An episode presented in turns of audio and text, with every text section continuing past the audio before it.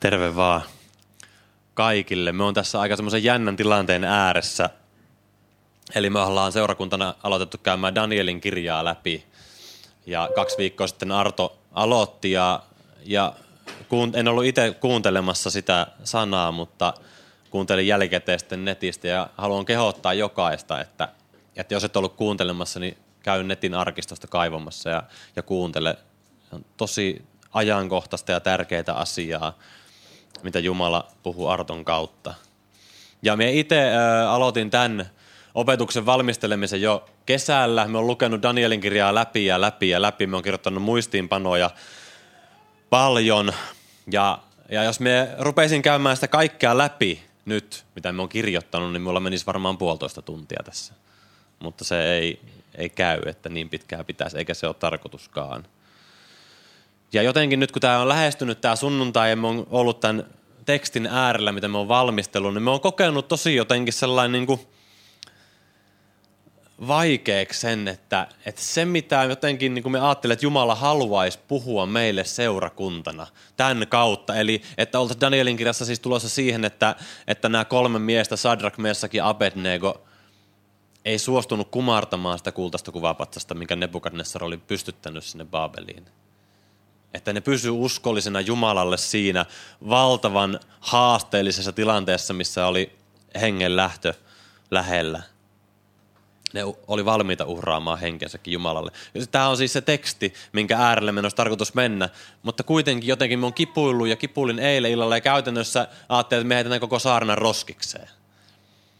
Että emme saa sanottua tällä sitä, mitä jotenkin me ajattelin, mitä Jumala haluaisi meille seurakuntana puhua. Me tiedän, että Jumala ei ole sidottu minun epätäydellisyyteen, minun vajaavaisuuteen siinä, että minä tässä niin kuin nyt saarnaisin. Mutta kuitenkin jotenkin minä halusin tarttua siihen, että, niin, että mitä jos minulla ei olisi sanaa Herralta teille nyt? Mitä jos minä sanoisin tässä nyt teille, että Herra ei ole puhunut, ei ole sanaa? Ja tällä jotenkin haluan lähteä hakemaan niin kuin sitä, että mä oon ihan tismalleen samaa mieltä siinä, mitä Artokin sanoi, että, että, että tavat on hyviä. Mä oon itse hy, hyvin rutiino, rutiiniorientoitunut ihminen ja, ja jos me opetan, niin me on kirjoittanut sanasta sanaa sen, me puhuu sen melkein sanasta sanaa. Me en ole missään nimessä sitä vastaan. Mutta jos meiltä otettaisiin tämä muoto pois. Meillä on Jumalan palveluksessa tietty liturgia, mitä me seurataan. Meillä on, on musiikki, mihin saadaan yhtyä ja laulaa. Tämä kaikki, ei tämä ole itsessään niin kuin huono juttu. Mutta jos se otettaisiin kaikki pois, niin mitä meille jäisi jäljelle? Mitä sinä ajattelet? Mitä sun usko Jeesukseen sanoo, jos me todettaisiin tässä, että ei ole sanaa Herralta, ja jos me yhdessä hiljennyttäisiin nyt rukoilemaan, niin uskotko siihen, että Jumala haluaa puhua meille seurakuntana? Uskotko siihen, että jos me pysähdyttäisiin ja etsittäisiin Herran kasvoja yhdessä seurakuntana, niin Jumala puhuisi ja me saataisiin kuulla se, mitä Jumala haluaa sanoa tavalla tai toisella? Ja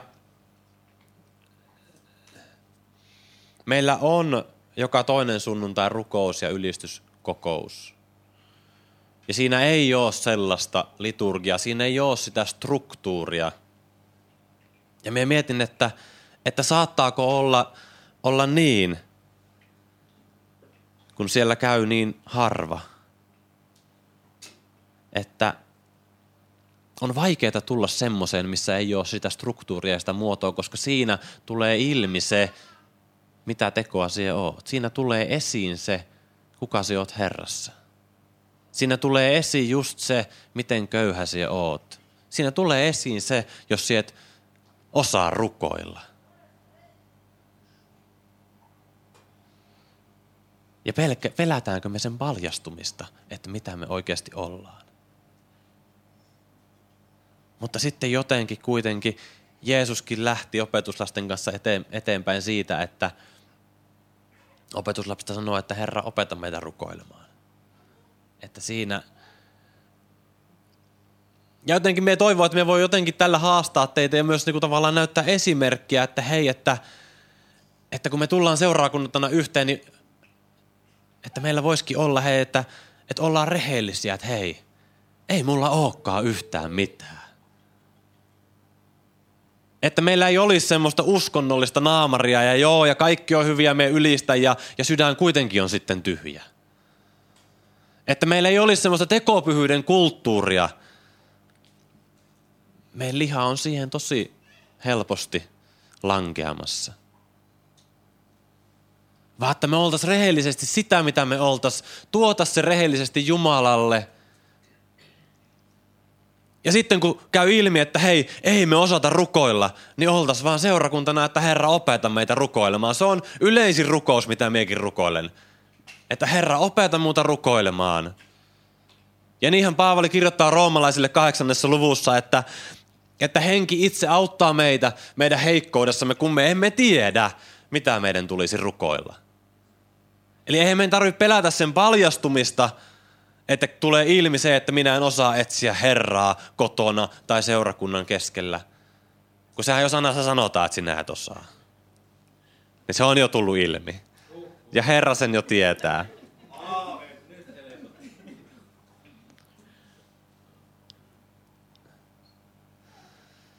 Ja mulla tosiaan on tässä niin kuin aineistoa, mutta mitä jos me kuitenkin pysäyttäisiin tässä rukoilemaan nyt ensin? Me en tiedä, miten me tästä sitten menen tätä aineistoa eteenpäin. Me on vahvasti epämukavuusalueella, mutta rukoillaan. Nousisitteko ylös ja rukoiltaisiin, että, että, että Jumala puhuisi meille seurakuntana, mitä hän haluaa puhua tähän hetkeen. Ja kenen kautta Jumala puhuukaan sen. Se on ihmeellistä, kun tullaan yhteen semmoiseen rukouskokoukseen, että meillä ei ole mitään ja ollaan avoimia. Niin Jumala voi antaa ton veljen kautta jotain, ton siskon kautta jotain.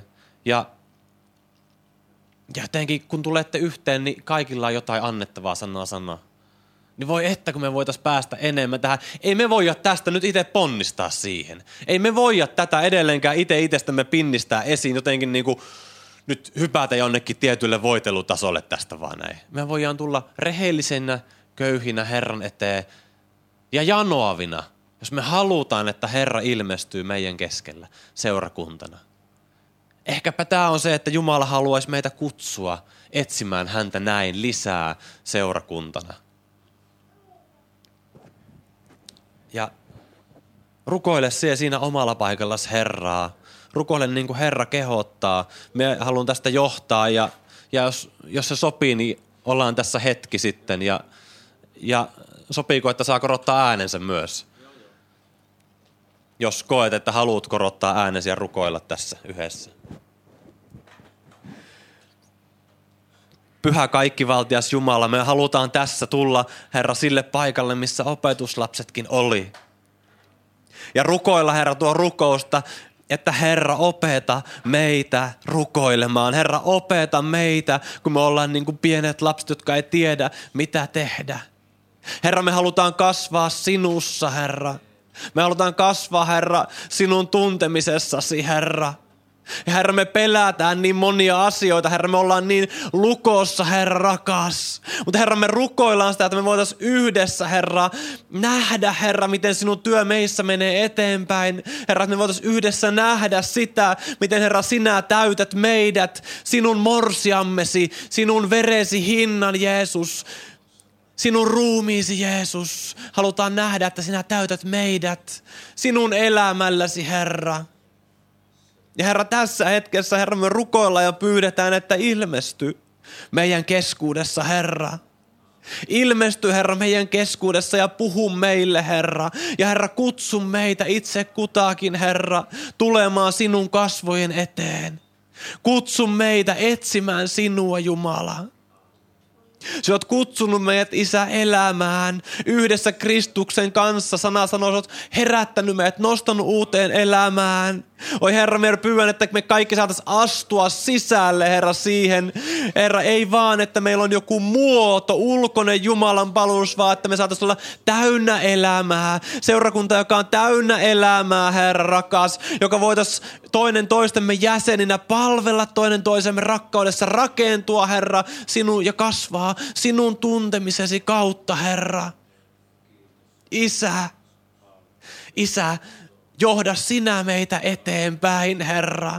Johda tässä ajassa, jos on niin paljon yhtymäkohtia tähän, mitä Sadrak, Meesakin Abednego koki. Jos tässä ajassa, jos on niin paljon yhtymäkohtia tähän, mitä Daniel siellä pakkosiirtolaisuudessa käy läpi.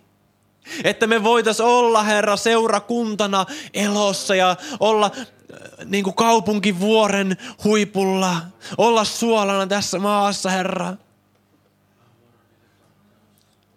Herra, että meillä olisi oma tontti kunnossa ja me oltaisiin elossa ja voitaisiin kutsua siihen. Herra, voisi olla, että Herra, sinä oot täällä meidän keskellä aina.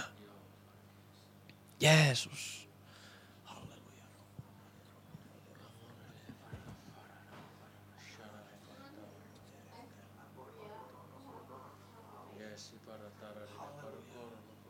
Korota vaan äänes ja johda rukoukseen, jos koet, että Jumala puhuu sinulle jotain.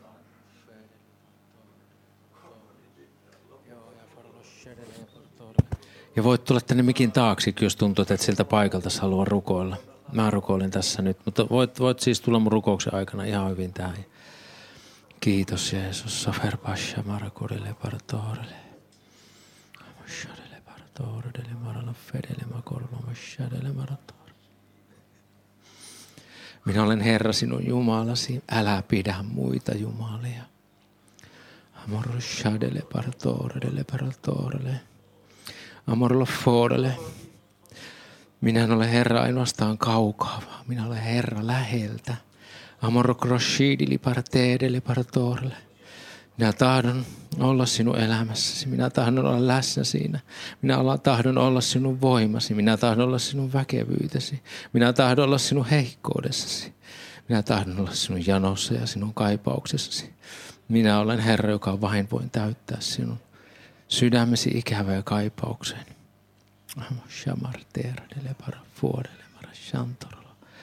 Kiitos, pyhä, pyhä. Kiitos, Herra. Kiitos, että sä täytät meidän sydämen ikävän.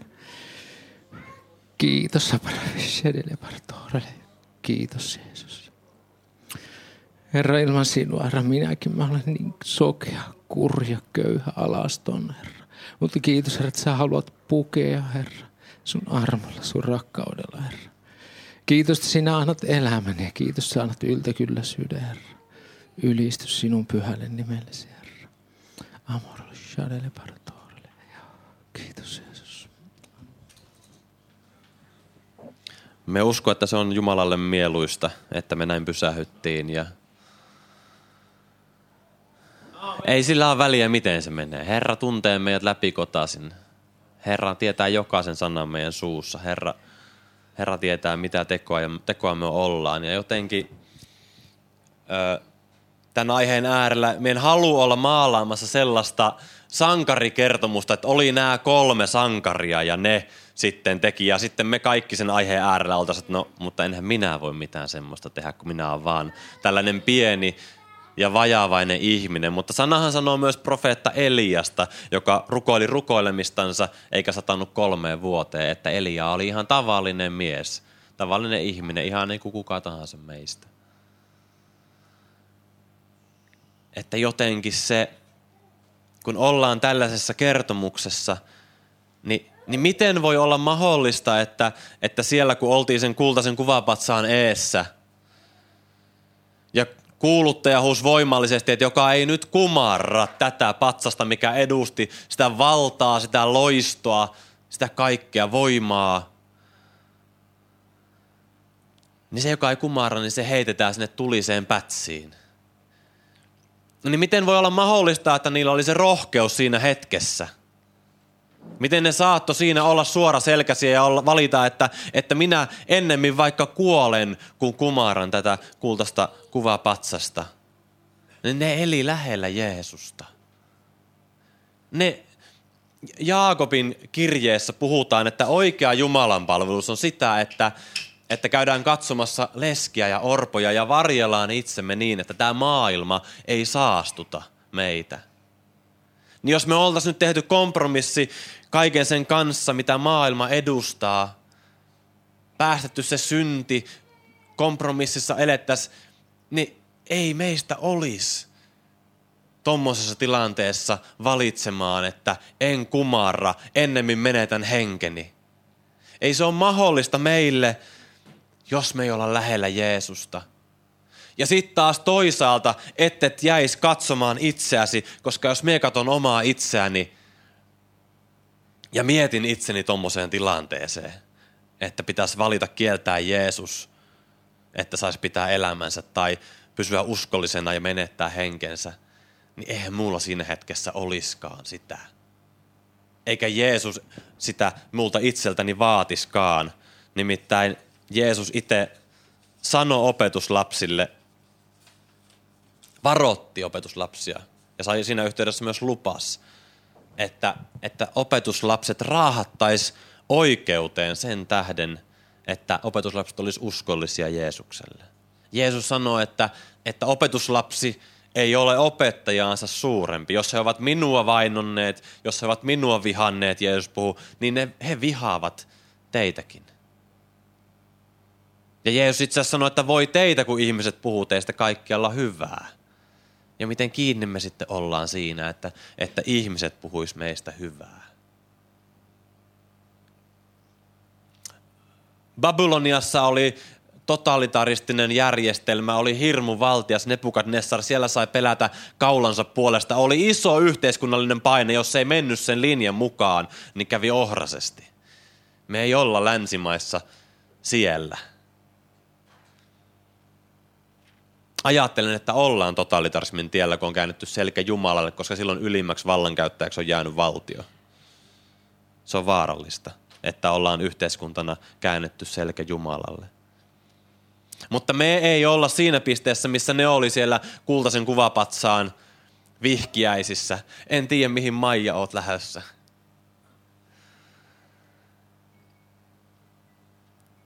Mutta kuitenkin, kun Jeesus sanoo, että voi teitä, kun ihmiset puhuvat teistä hyvää, pelkästään hyvää.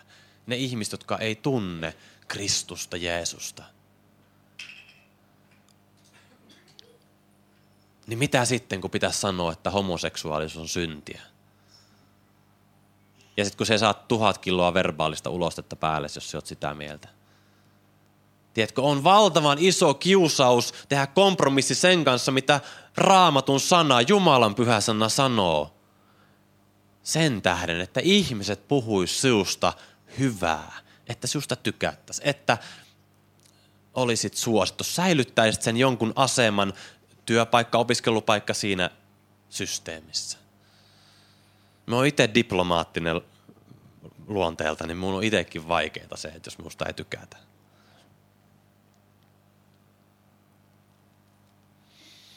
Mutta oikeastaan, kun me tätä on nyt käynyt ja mietin tätä, että mitä me tästä nyt jaan tästä mun aineistosta teille, niin öö, me jäin siihen oikeastaan, mistä Artokin aloitti. En me päässyt tavallaan se, se, se isoin ja tärkein juttu, minkä äärellä me olin, niin ei nyt ollut siinä kultaisen kuvapatsaan vihkiäisjuhlassa. Vaan siinä, että, että kun... Jos käydään vähän sitä taustaa lyhyesti, niin me nappaan teidät mukaan tähän tarinaan. Eli Israelin kansa oli jakautunut kahdeksi valtioksi. Pohjoiset heimot Israel oli joutunut pakkosiirtolaisuuteen sen takia, että ne oli kääntänyt selän Jumalalle. Myös Juudan heimo. Käytännössä siis ne oli tullut Egyptiksi. Ja tapahtui ikään kuin tällainen käänteinen eksodus. Aikanaanhan Jumala oli ottanut kansansa ulos Egyptistä viedäkseen erämaan läpi luvattuun maahan. Mutta nyt, kun ne oli itse tullut ikään kuin Egyptiksi, ne oli täynnä tätä maailmaa, täynnä sitä pakanoiden menoa, niin ne joutui lähtemään. Ne oli itse tullut Egyptiksi. Tapahtui semmoinen niin kuin käänteinen eksoduskertomus. Ja ikään kuin Juudan hallitsijat oli tullut Faaraan kaltaisiksi.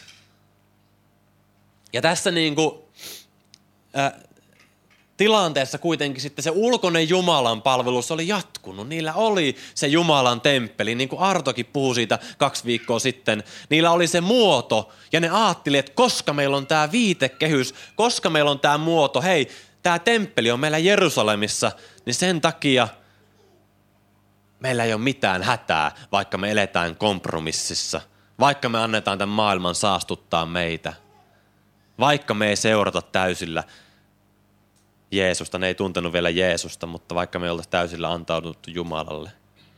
Ikään kuin se muoto varjeli. Raamatussa on tosi monta esimerkkiä tästä, että turvataan siihen muotoon, niihin puitteisiin ja, ja jotenkin mennään harhaan ja eksytään siinä, että hei, se sisältö onkin se, mikä on tärkein ja hei, että se puuttuu, että se onkin tyhjä.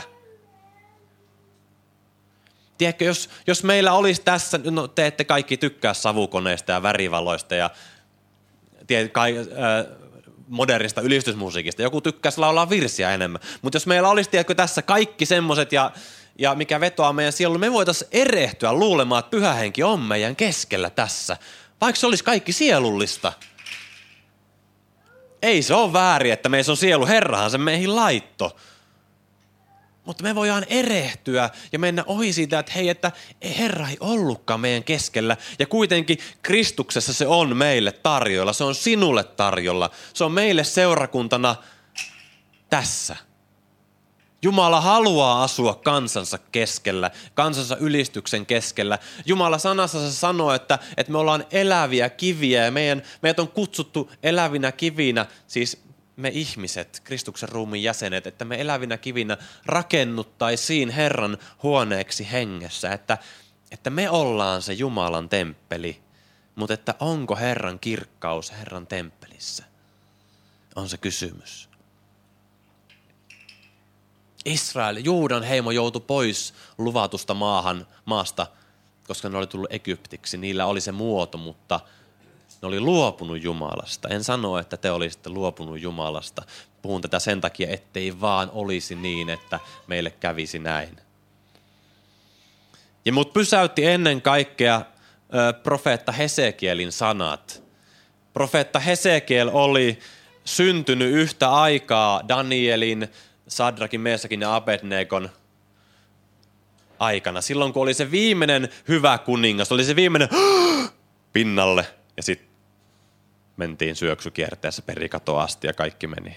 Se viimeinen yritys kääntää sitä kansan kohtaloa kuningas Joosian aikana, niin ne silloin sai kasvaa siinä.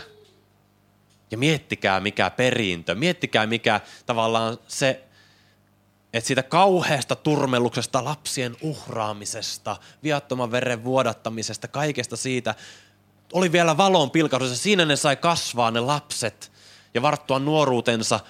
Ja sitten kun se tuomio tuli, ne oli osa sitä kansaa, raskaasti Jumalaa vastaan rikkonutta kansaa. Ja me ollaan myös raskaasti Jumalaa vastaan rikkonutta kansaa, osa Suomen kansaa. Ja kun ne joutui pakkosiirtolaisuuteen osana sitä kansaa, niin Jumala oli niiden kanssa ja ne pysyi uskollisena. Miettikää, miten iso merkitys sillä oli. Ja Hesekiel oli sitten profeettana siellä pakkosiirtolaisten luona.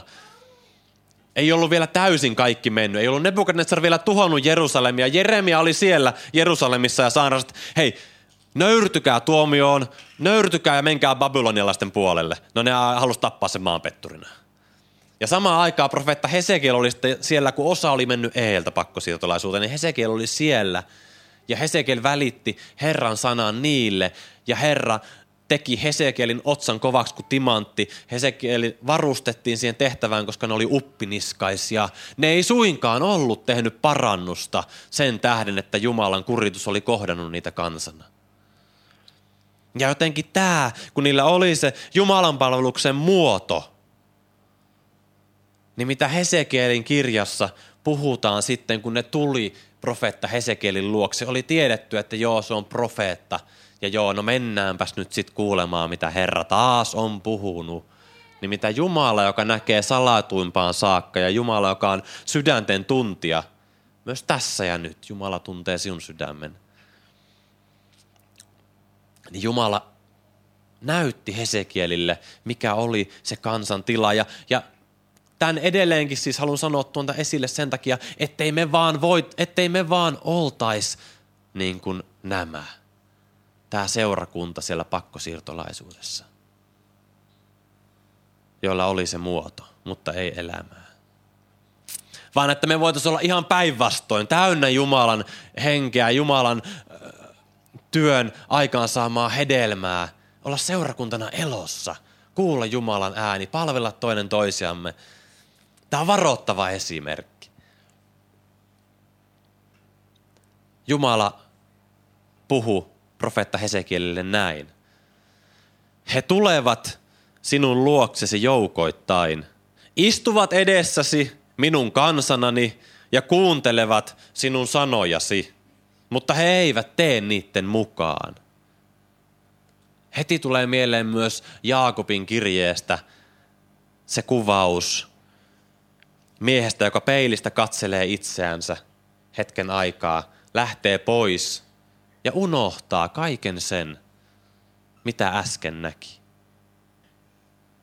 He tulevat luoksesi joukoittain, istuvat edessäsi minun kansanani ja kuuntelevat sinun sanojasi, mutta he eivät tee niiden mukaan, sillä he osoittavat rakkautta suullansa, mutta heidän sydämensä kulkee väärän voiton perässä. Muistatteko varjella itsensä niin, ettei maailma saastuta?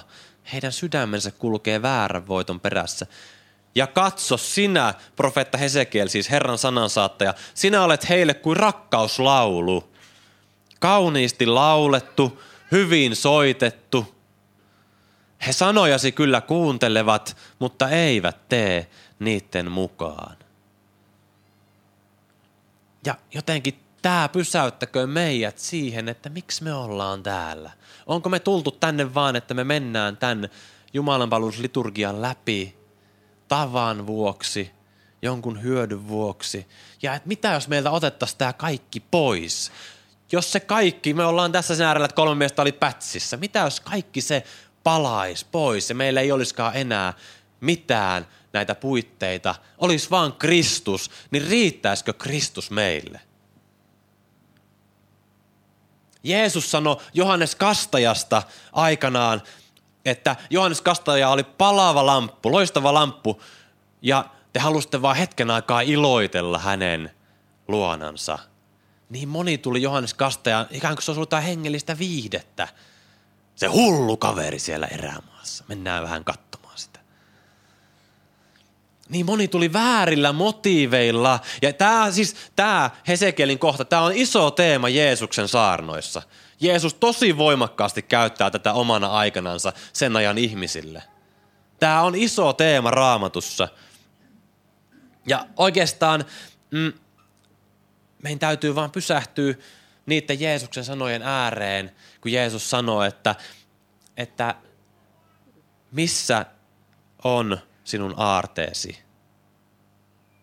Koska missä on sun aarre, siellä on sun sydän. Tässä puhuttiin siitä, että kun sydän kulki väärän voiton perässä, vaikka menikin läpi sitä muotoa, niitä puitteita, niitä kulisseja. Missä on sinun aarteesi?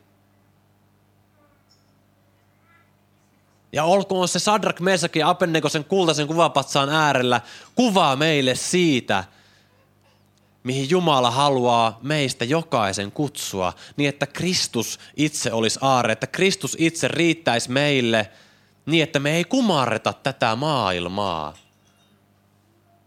Niin, että me ollaan valmiit vaihtamaan tämä ajallinen elämä siihen kirkkauteen, mikä meitä odottaa Isän luona taivaassa, kun Jeesus on mennyt sinne valmistamaan meille sijaa.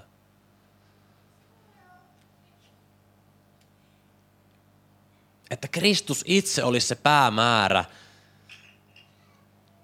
Ja tässä on helppo, me uskon, tässä on helppo eksyä, että, että me ei tulla Jumalan luokse Jumalan itsensä vuoksi, vaikka Jumala itse on se ylin ja suurin hyvää, mikä meille evankeliumissa lahjoitetaan. Suurinta rakkautta on antaa parasta, mitä sulla on, eikö niin?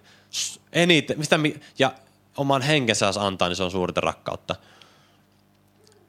Jumala ei voi rakastaa suta enempää kuin antamalla oman itsensä, mutta tuutko siihen Jumalan eteen Jeesuksen verellä pestynä siksi, että saisit Jumalan itsensä, vai ehkä siksi, että saisit terveyttä, menestystä,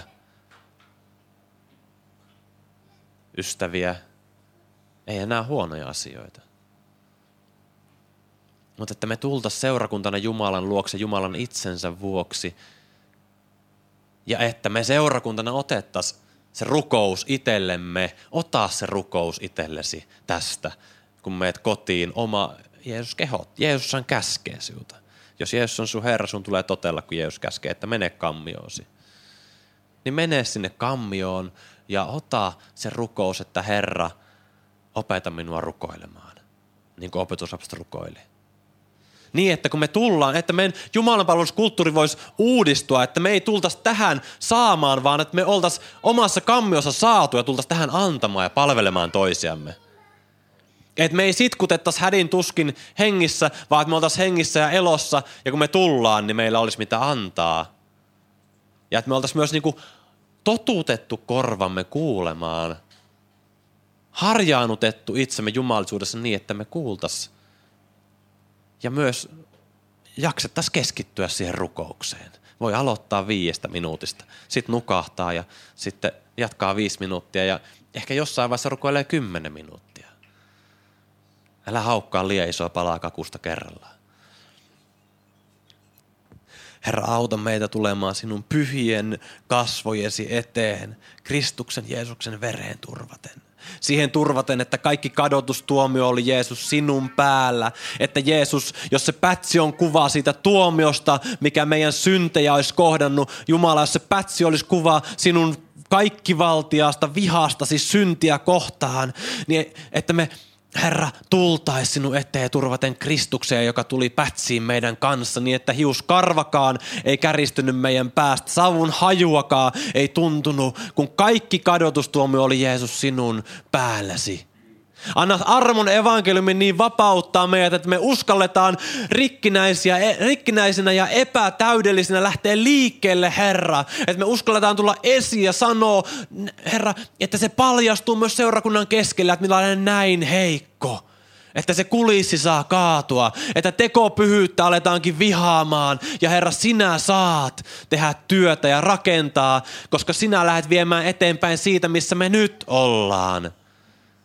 Se et lähde mukaan siunaamaan mitään teeskentelyä, mitään kulisseja. Se haluat totuutta salatuimpaan saakka, Herra. Ja Herra, me rukoilen ja anon, tee työtä meissä seurakuntana, että sinä saisit totuutta salatuimpaan saakkaan. Salatuimpaan saakka. Jumala, sinä haluat vahvistaa meitä, haluat rakentaa sun tuntemisen kautta meitä seurakuntana. Herra, sinulla on meille kutsu, sinulla on meille tehtävä, sinulla on meille lahjoja, sinulla on virkoja annettavana meille, Herra. Sinä haluat viedä meitä seurakuntana eteenpäin, Herra, mutta auta meitä olemaan nöyriä, Herra, sen suhteen, mitä tietä ollaan tultu tähän pisteeseen, ja nöyriä sen suhteen, missä ollaan nyt. Ja Herra, siinä tilanteessa ottamaan vastaan sinulta se, mitä sinä haluat tehdä meidän keskellä. Isä, Jumala, kaikki valtias pyhitetty olkoon sinun nimesi. Jeesuksen Kristuksen, sun rakkaan poikasi, meidän Herramme nimessä ja veressä. Amen.